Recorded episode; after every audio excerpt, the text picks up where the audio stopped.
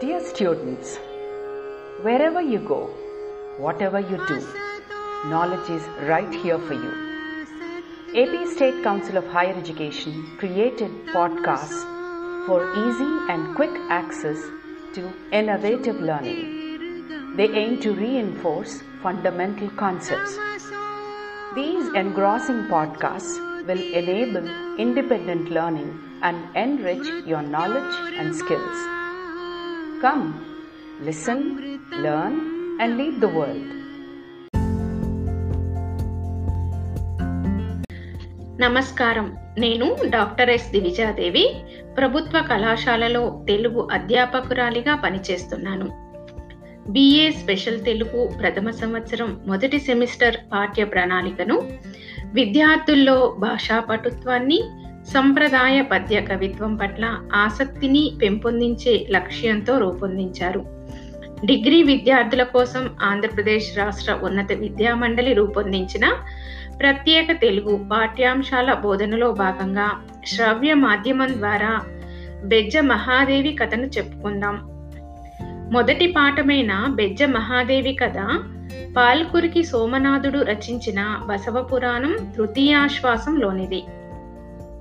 ముందుగా మనం పాల్కురికి సోమనాథుని కూర్చిన విషయాలు సంక్షిప్తంగా తెలుసుకుందాం. పాల్కురికి సోమనాథుడు శివకవి యుగానికి చెందినవాడు. కాబట్టి మనం ముందుగా శివకవి యుగాన్ని గురించి తెలుసుకుందాం. తెలుగు సాహిత్య చరిత్రలో నన్నయ్య యుగం తరువాతిది శివకవి యుగం.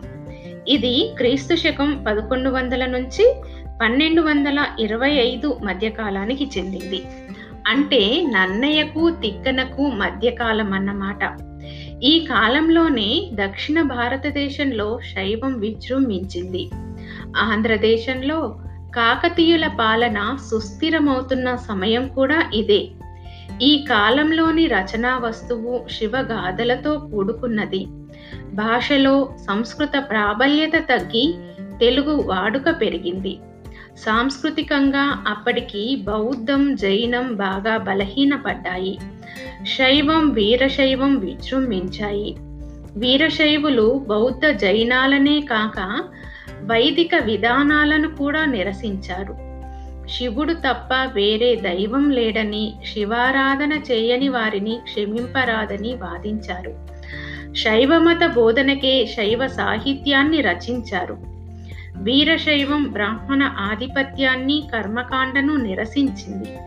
మానవులంతా ఒకటేనని చాటి చెప్పింది. శివుడే ఆదిదేవుడని ప్రతిపాదించింది.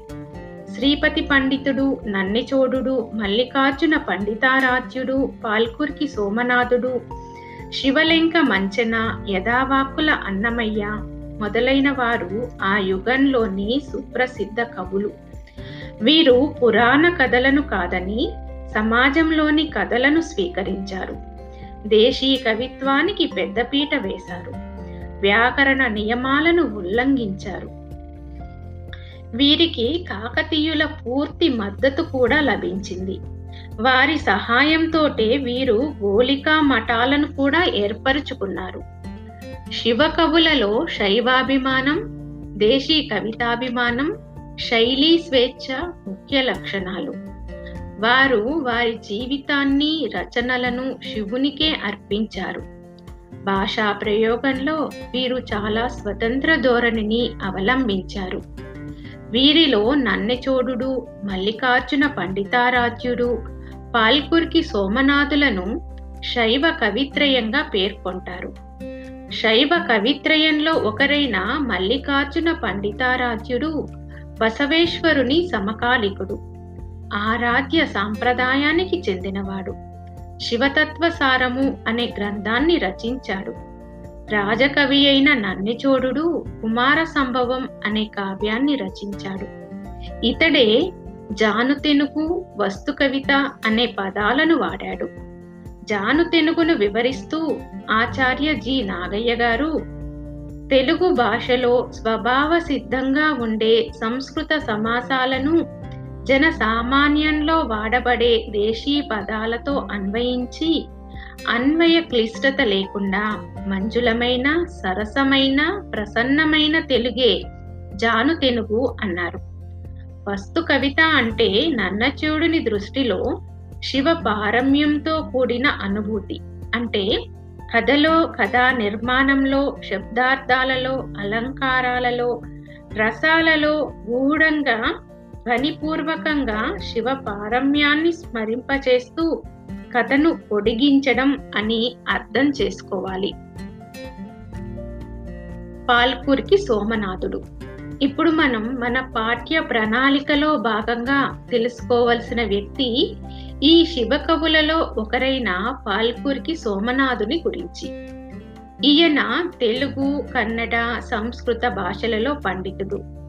వీరశైవ వ్యాప్తికి తన రచనల ద్వారా కృషి చేసిన మహనీయుడు.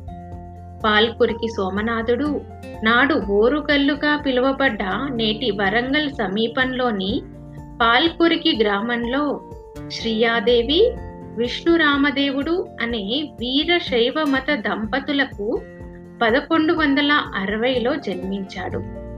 జన్మత వీరశైవుడైన సోమనాథుని గురువు కట్టకూరి పోతిదేవర. ఇతని వద్ద సోమనాథుడు వీరశైవ శైవాగమ శాస్త్రాలు నేర్చుకున్నాడు. వీరశైవులు సోమనాథుడిని శివుని ప్రమద గణాలలో ఒకడైన భృంగి అవతారంగా భావిస్తారు. అక్షర భిక్షను పెట్టిన ఆది కవి అయిన నన్నయ్యది మార్గ కవిత్వం అంటే ఆయన భాషా వైభవం ఇతివృత్తం పద్యశిల్పం అన్నీ సంస్కృతం నుండి స్వీకరించినవే. అంతేకాదు నన్నయ్యది అనువాద కావ్యం. కానీ పాల్కురికి సోమనాథునిది దేశీ కవిత్వం.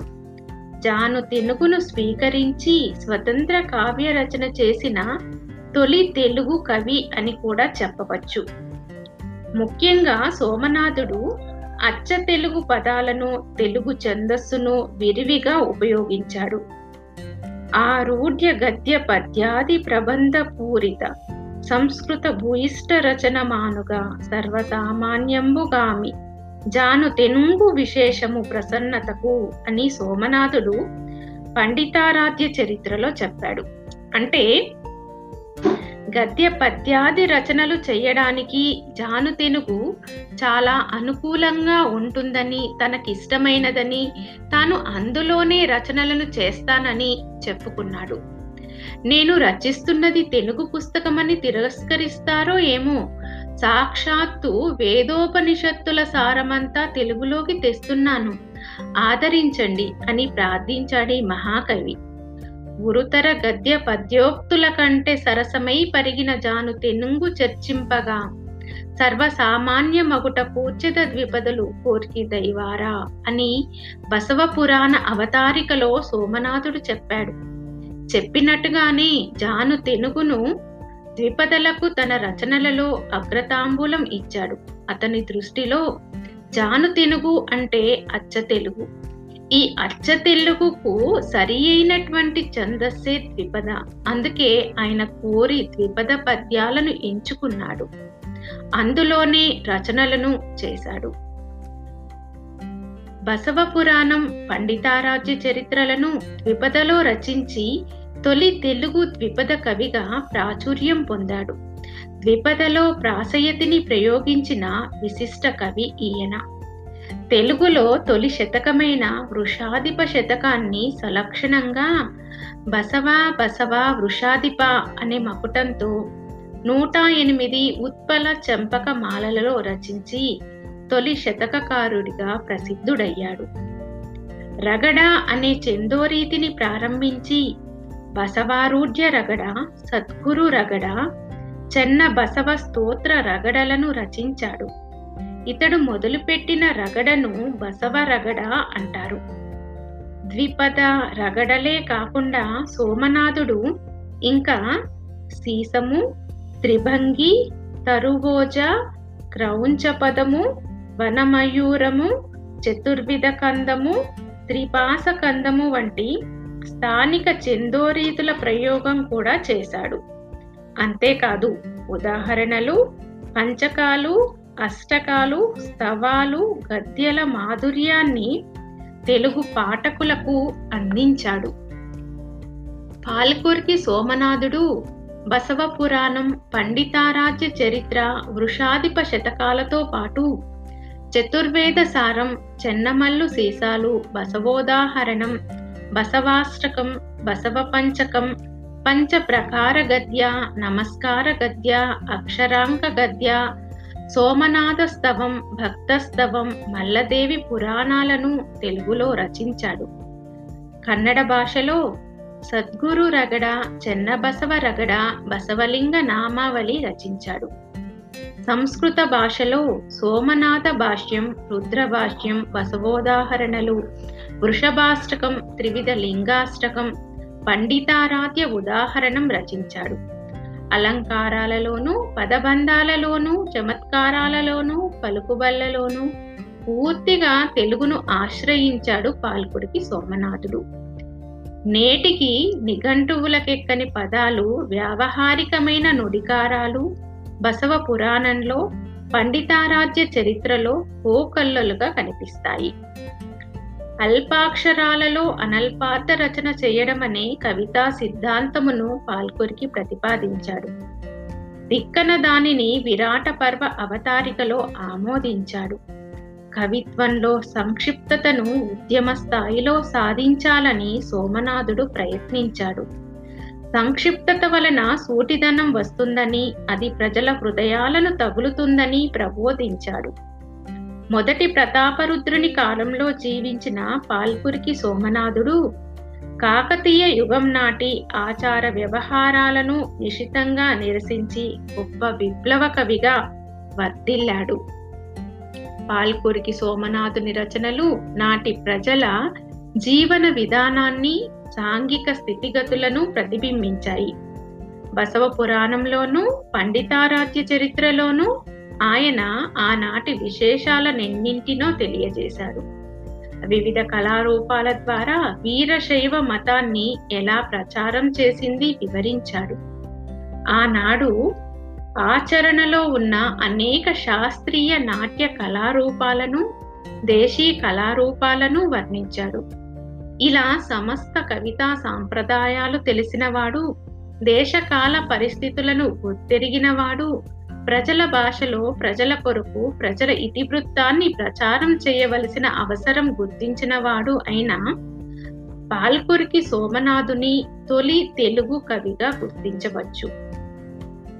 ఐహిక ఆధ్యాత్మిక అనుసంధానం కావించిన మొట్టమొదటి ప్రజా కవిగా కూడా భావించవచ్చు. పాల్కురికి సోమనాథుని గూర్చి చెబుతూ ఆరుద్ర తెలుగు తోటలో మొదటి కోకిల కంఠమెత్తి తెలుగు వాళ్ళ కోసం తెలుగు ఛందస్సులో పాటలు పాడింది. మరోసారి వినండి. తెలుగు తోటలో మొదటి కోకిల కంఠమెత్తి తెలుగు వాళ్ళ కోసం తెలుగు ఛందస్సులో పాటలు పాడింది. అతడు పాడిన తెలుగు ఛందస్సు పేరు ద్విపద. అతడు పాడిన తెలుగు ఛందస్సు పేరు ద్విపద. తెలుగు జాతికి అతడిచ్చిన గొప్ప కానుక కూడా ద్విపదే. తెలుగు జాతికి అతడిచ్చిన గొప్ప కానుక కూడా ద్విపదే. పాల్కురికి సోమనాథుడు పుట్టకపోతే పాడుకునేందుకు తెలుగు వాళ్ళకు ఏ ఛందస్సు ఇంతగా రాణించేది కాదేమో. ప్రజల కోసం అతడు పుట్టాడు. ప్రజలే అతన్ని అమర కవిని చేశారు అని పేర్కొన్నాడు ఆరుద్ర నిజమే ఇందులో అతిశయోక్తి లేదు కదా.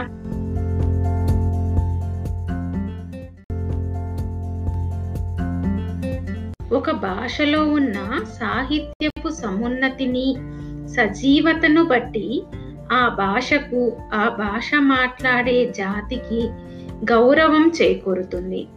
ఆ గౌరవాన్ని తెలుగు భాషకు తీసుకువచ్చిన వ్యక్తిగా పాల్కురికి సోమనాథుని గూర్చి సగర్వంగా చెప్పుకోవచ్చు. పాల్కురికి సామాజిక దృక్పథంలో ద్యోతకమయ్యే సంఘ సంస్కరణాభిలాష బసవేశ్వరుడు చెప్పిందే. ఇప్పుడు మనం బసవేశ్వరుని గురించి తెలుసుకుందాం. బసవేశ్వరుడు పాల్కురికి సోమనాథుడు రచించిన బసవ పురాణంలో ప్రధాన పాత్ర. నాయకుని పేరు మీదుగా వెలసిందే బసవ పురాణం. ఇప్పుడు మనం ఆ బసవేశ్వరాన్ని పరిచయం చేసుకుందాం. వైదిక మతాన్ని అందులోని ఆచార వ్యవహారాలను త్రోసిపుచ్చుతూ కులమత భేదాలకు తావు లేకుండా అత్యంత సామాన్యులను అక్కున చేర్చుకోవడం అనే సంఘ సంస్కరణలో భాగంగా వెలసిందే వీరశైవం.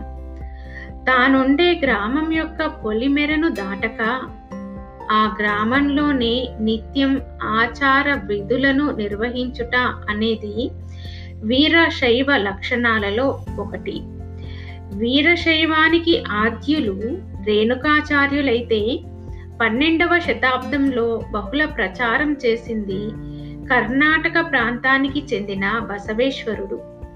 ఈయన దివ్యగాథని పాల్కురికి సోమనాథుడు బసవ పురాణంలో చిత్రించాడు. సమాజంలోని కుల వ్యవస్థను వర్ణ భేదాలను లింగ వివక్షను సమూలంగా నిర్మూలించడానికి కృషి చేసిన అభ్యుదయవాది లింగాయత ధర్మాన్ని స్థాపించినవాడు ఈ బసవేశ్వరుడు. పన్నెండవ శతాబ్దంలో కర్ణాటక దేశాన్ని పరిపాలించిన బిజ్జలుని కొలువులో భాండాగార ప్రధాన అధికారిగా ప్రధానమాత్యునిగా పదవులను నిర్వర్తించాడు. ఒకవైపు రాజ్య పాలనలో ప్రధాన భూమిక నిర్వహిస్తూనే తన రచనల ద్వారా ప్రజలందరినీ కుల మతాతీతంగా ఏకం చేశాడు. ఆయన బోధనలలోని సమదృష్టి ఎందరినో ఆకర్షించింది.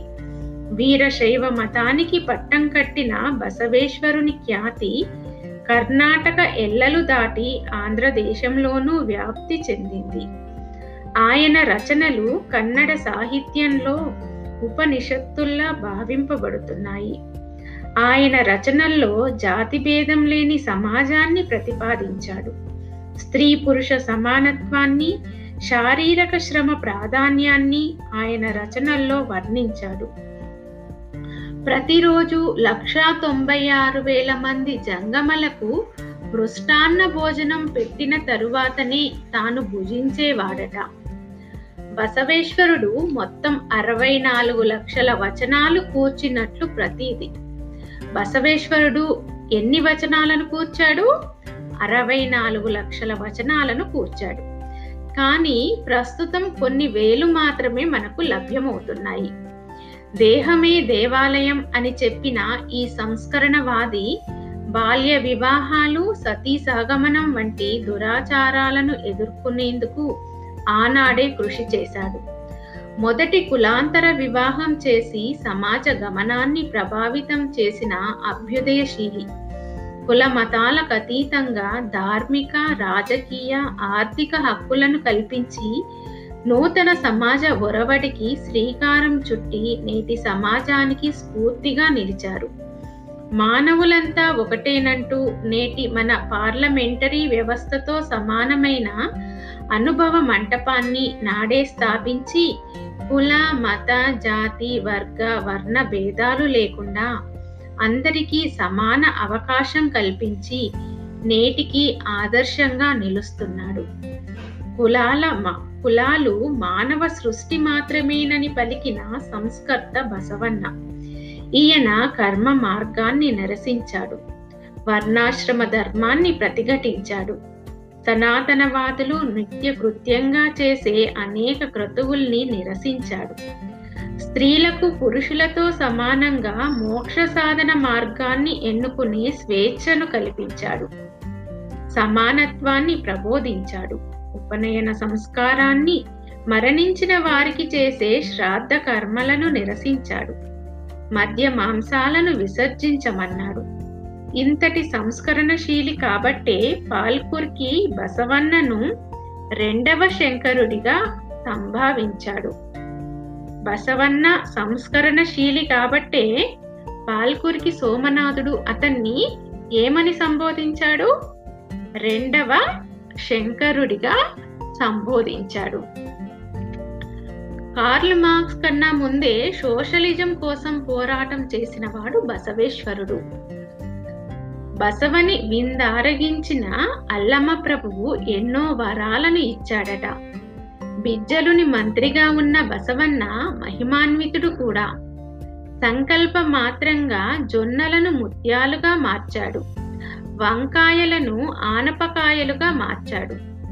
విషాన్ని అమృతపాయంగా తాగాడు. వీరశైవమత ప్రచారానికి తన ఆస్తిపాస్తులనే కాక రాజ్య భాండాగారాన్ని వినియోగించాడు.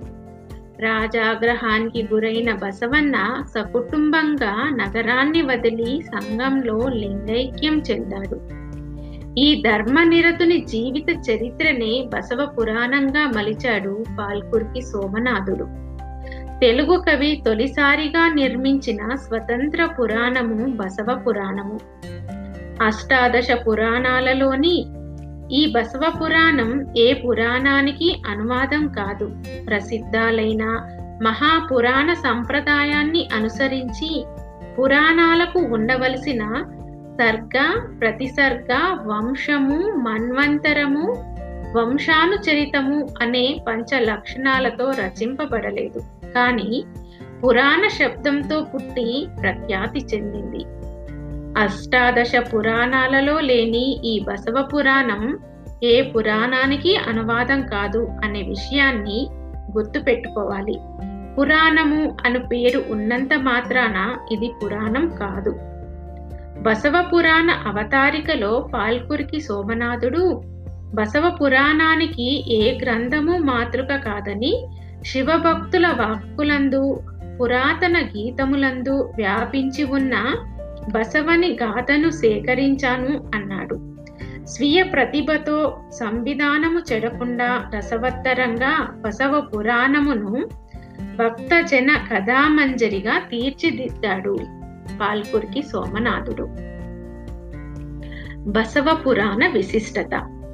బసవ పురాణం ఏడు ఆశ్వాసాల స్వతంత్ర చారిత్రక కావ్యం. భక్తివీరం ఇందులో ప్రధాన రసం.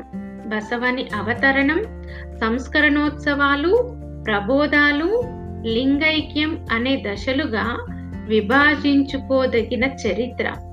దీనికి మధ్య మధ్యన భక్తజన కథలు ఉన్నాయి. వాటి వలన బసవ పురాణం వస్త్వైక్యతను సంతరించుకున్న మహాకావ్యంగా రూపుదిద్దుకుంది. పాల్కురికి సోమనాథుడు వర్ణించిన భక్తుల్లో శిశు భక్తులు స్త్రీ భక్తులు ముగ్ధ భక్తులు మొండి భక్తులు ప్రౌఢ భక్తులు ఉన్నారు. వీరిలో వివిధ వర్ణాలకు చెందినవారు ఉన్నారు.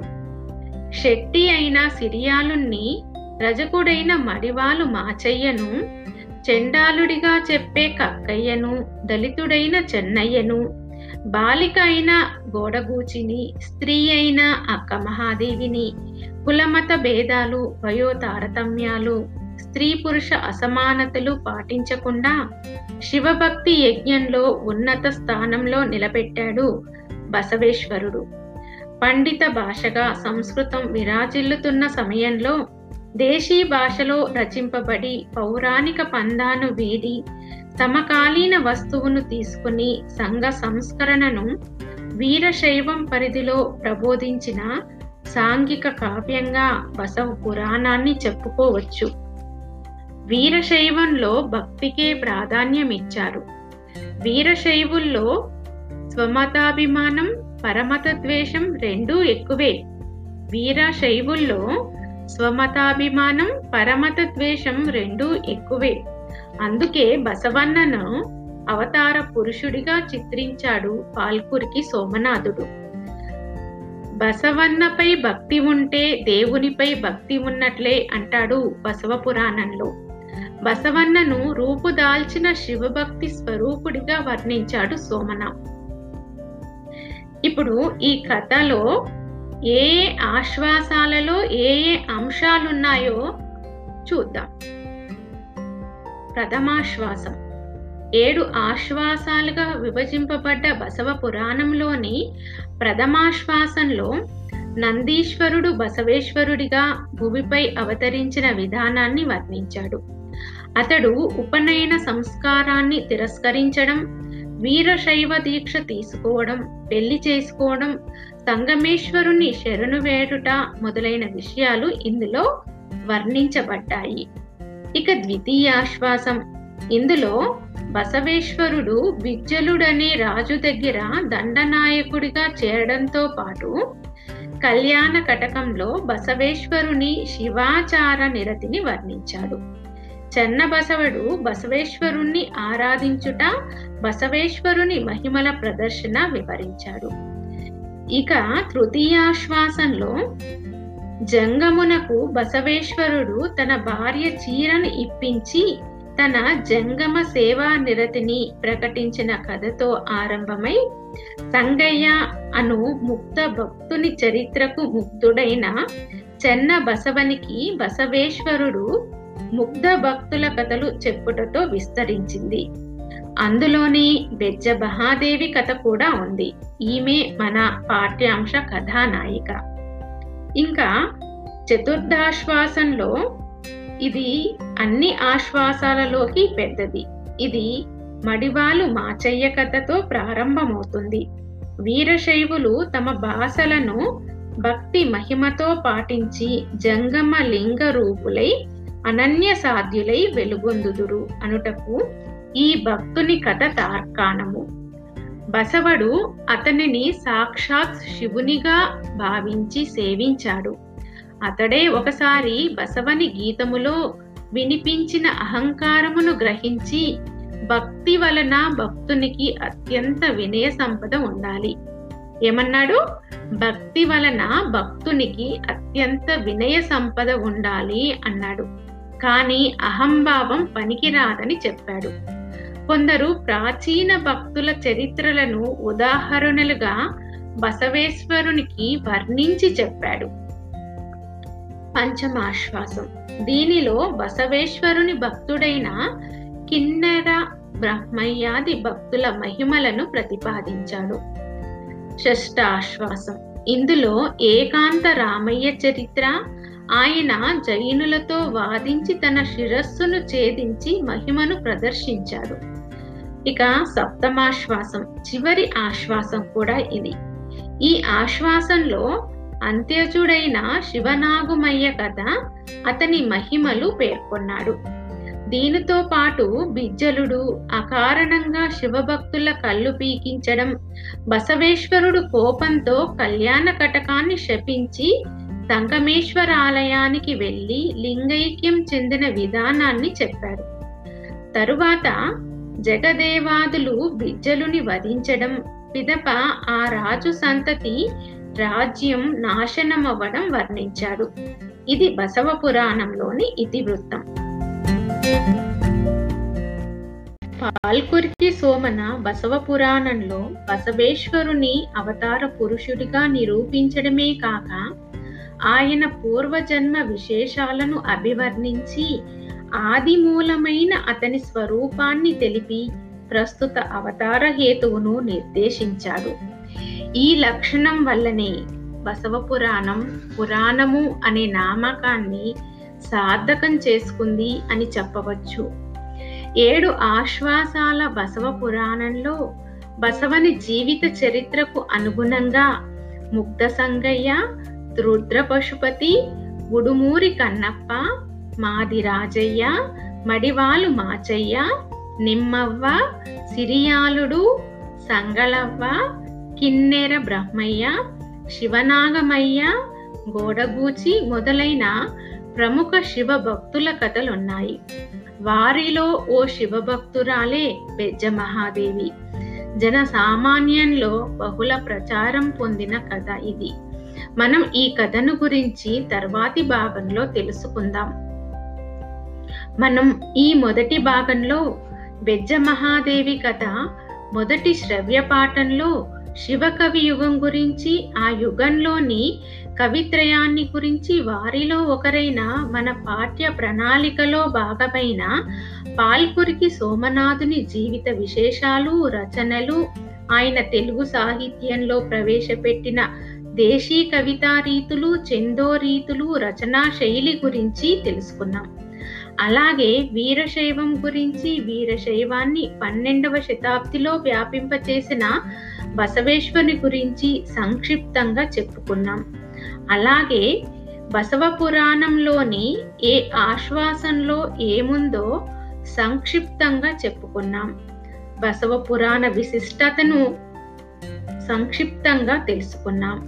ఇక మనం రెండవ భాగంలో తెలుగులో శైవ వాంగ్మయ సృష్టికి దారి తీసినటువంటి పరిస్థితులను గురించి బసవ పురాణంలోని భక్తి తత్వాన్ని శైలి నిర్మాణాదుల గురించి కూలంకషంగా మాట్లాడుకుందాం.